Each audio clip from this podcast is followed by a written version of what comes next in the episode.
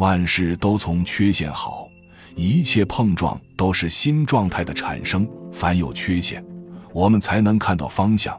对于生活中的碰撞和缺陷，一定不要垂头丧气，要积极乐观的朝有利的方向调整。戊寅十一月十四日，在南普陀寺佛教养正院同学会席上讲瑞金记。佛教养正院已办有四年了。诸位同学出来的时候，身体很小，经过四年之久，身体皆大起来了，有的和我也差不多。啊，光阴很快，人生在世，自幼年至中年，自中年至老年，虽然经过几十年之光景，时与一会儿差不多。就我自己而论，我的年纪将到六十了。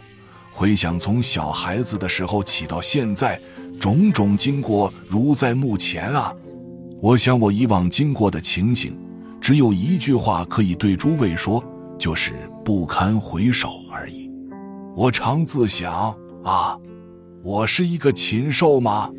好像不是，因为我还是一个人身。我的天良丧尽了吗？好像还没有，因为我尚有一线天良，常常想念自己的过失。我从小孩子起一直到现在都埋头造恶吗？好像也不是。因为我小孩子的时候常行圆了凡的功过，所以以后很注意修养。初出家时也不是没有道心，虽然如此，但出家以后一直到现在便大不同了。因为出家以后二十年之中，一天比一天堕落，身体虽然不是禽兽，而心则与禽兽差不多。天良虽然没有完全丧尽，但是昏聩糊涂。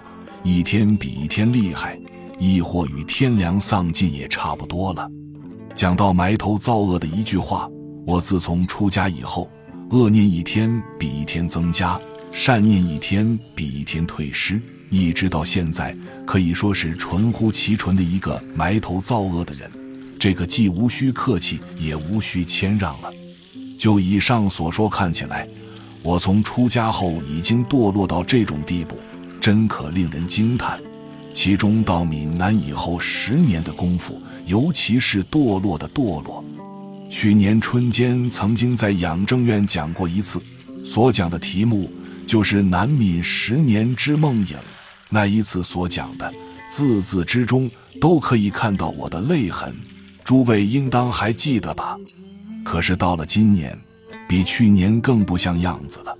自从正月二十到泉州。这两个月之中，弄得不知所云。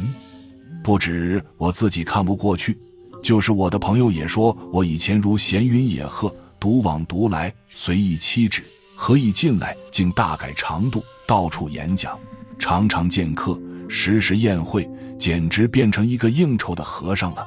这是我的朋友所讲的。啊，应酬的和尚这五个字。我想我自己进来倒很有几分相像。如是在泉州住了两个月以后，又到惠安、到厦门、到漳州，都是继续前稿。除了溧阳还是铭文，除了铭文还是溧阳。日常生活总不在铭文溧阳之外。虽在瑞竹岩住了两个月，稍稍闲静，但是不久又到其宝亭冒充善知识。受了许多的善男信女的礼拜供养，可以说是惭愧已极了。九月又到安海住了一个月，十分的热闹。近来再到泉州，虽然时常起一种恐惧厌离的心，但是仍不免向这一条铭文立养的路上前进。可是近来也有件可庆幸的事，因为我近来得到永春十五岁小孩子的一封信。他劝我以后不可常常宴会，要养静用功。信中又说起他近来的生活，如吟诗、赏月、看花、静坐等，洋洋千言的一封信。啊，他是一个十五岁的小孩子，竟有如此高尚的思想、正当的见解。我看到他这一封信，真是惭愧万分了。我自从得到他的信以后。就以十分坚决的心谢绝宴会。虽然得罪了别人，也不管他。这个也可算是近来一件可庆幸的事了。虽然如此，但我的过失也太多了，可以说是从头至足，没有一处无过失。岂止谢绝宴会就算了结了吗？尤其是今年几个月之中，极力冒充善知识，实在是太为佛门丢脸。别人或者能够原谅我，但我对我自己绝不能够原谅。断不能如此马马虎虎的过去，所以我近来对人讲话的时候，绝不顾惜情面，决定赶快料理没有了结的事情，将法师、老法师、律师等名目一概取消，将学人、侍者等一概辞谢，孑然一身，随我出府。这个或者亦是我一生的大结束了。啊，再过一个多月。我的年纪要到六十了，想我出家以来，既然是无惭无愧，埋头造恶，所以到现在所做的事，大半支离破碎，不能圆满，这个也是理所当然。